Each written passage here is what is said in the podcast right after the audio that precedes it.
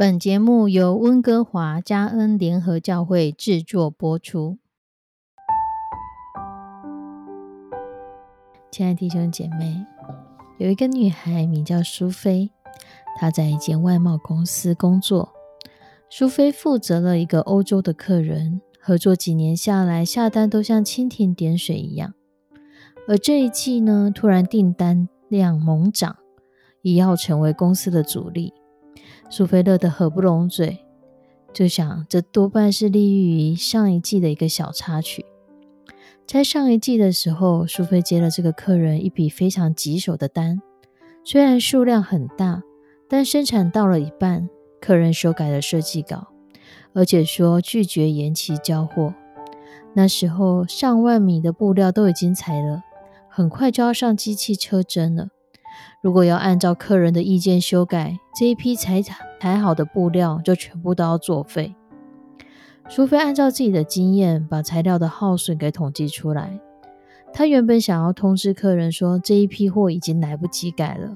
请老板出面请求客人按照原本旧的稿子进行生产，这样才可以避免公司的物料损失。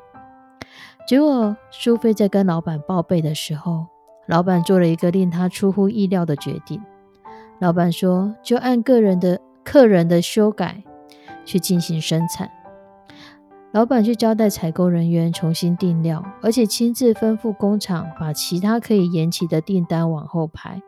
而这一张订单加速紧急处理。裁切好的布料裁片就等到淡季的时候再做成成衣去卖库存。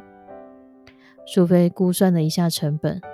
这一笔订单的耗损要远大于利润。他不解，问老板为什么要做亏本的买卖。老板说，你等到下一季你就会知道了。果然，如今苏菲看到，跟这一季的利润比起来，上一季的亏损已经实在算不得什么。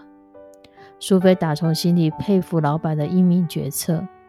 他问老板说，为什么就能够准确预料到那一个订单的亏损是可以赚回来的？老板说，从客人反复的修改设计和拒绝延期的这两个点来看，我们就可以知道这个订单对他们来说非常重要。这个客人的订单数量很大，可是跟我们因为合作次数不多，所以信任感还不够。而这个订单亏本出货，客人心里不会不明白，我们全力以赴的卖他们一个人情，他们自然会投桃报李。苏菲感叹地说，老板果然就是老板，格局真的是不一样。老板却说，这哪有什么格局，我只是凭着神的智慧，因为圣经跟我说，凡事不可亏负人。在利未记二十五章十七节这么说，你们彼此不可亏负，只要敬畏你们的神，因为我是耶和华你们的神。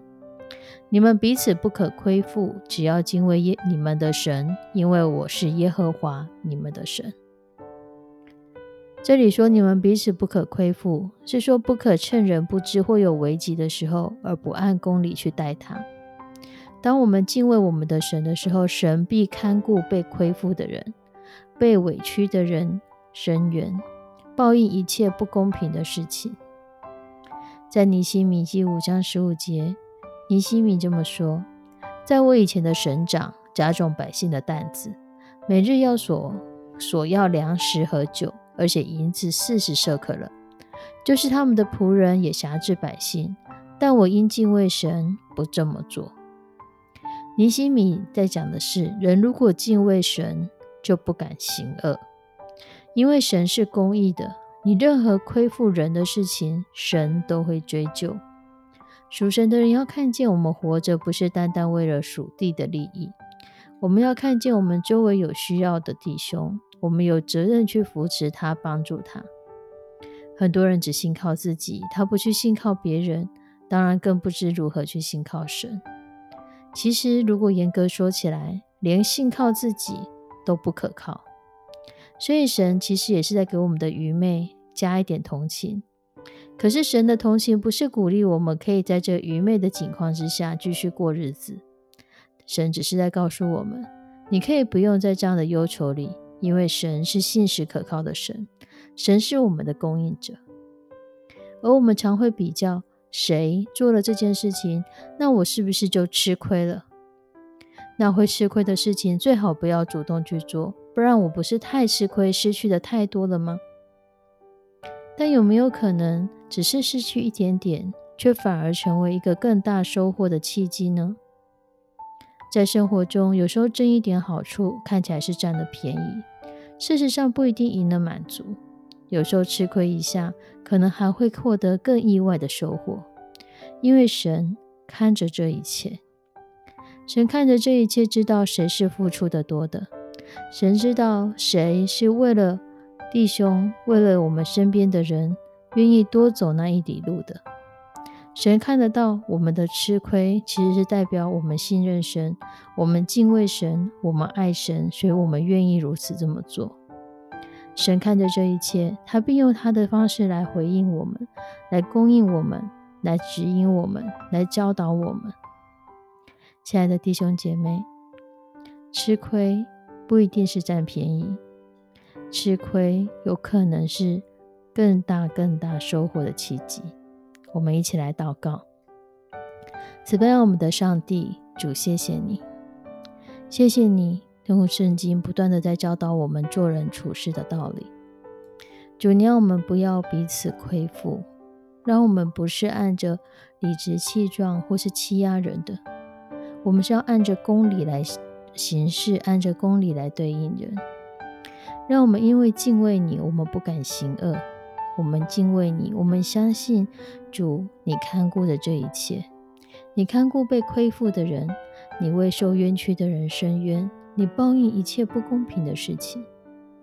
主，帮助我们不是单单看着我们自己的利益，而是看到周围有需要的人，看到我们有责任去扶持去帮助的人。带领我们，让我们在这个过程当中学习信靠你，学习相信你，学习知道你是一切的供应。即使我们看来是吃亏，是有亏损，是有损失，但其实主，这一切你能供应，你供应我们超过我们所求所想，你给我们的超过我们给人的。求你来帮助保守我们的心思意念，让我们不是成为一个斤斤计较的人，而是让我们可以见识到，主，在你浩大的恩典之下，我们所谓的吃亏其实根本算不得什么。献上我们的祷告祈求，奉主耶稣基督的圣名，阿们。亲爱的弟兄姐妹，神看顾这一切，我们下次再见，拜拜。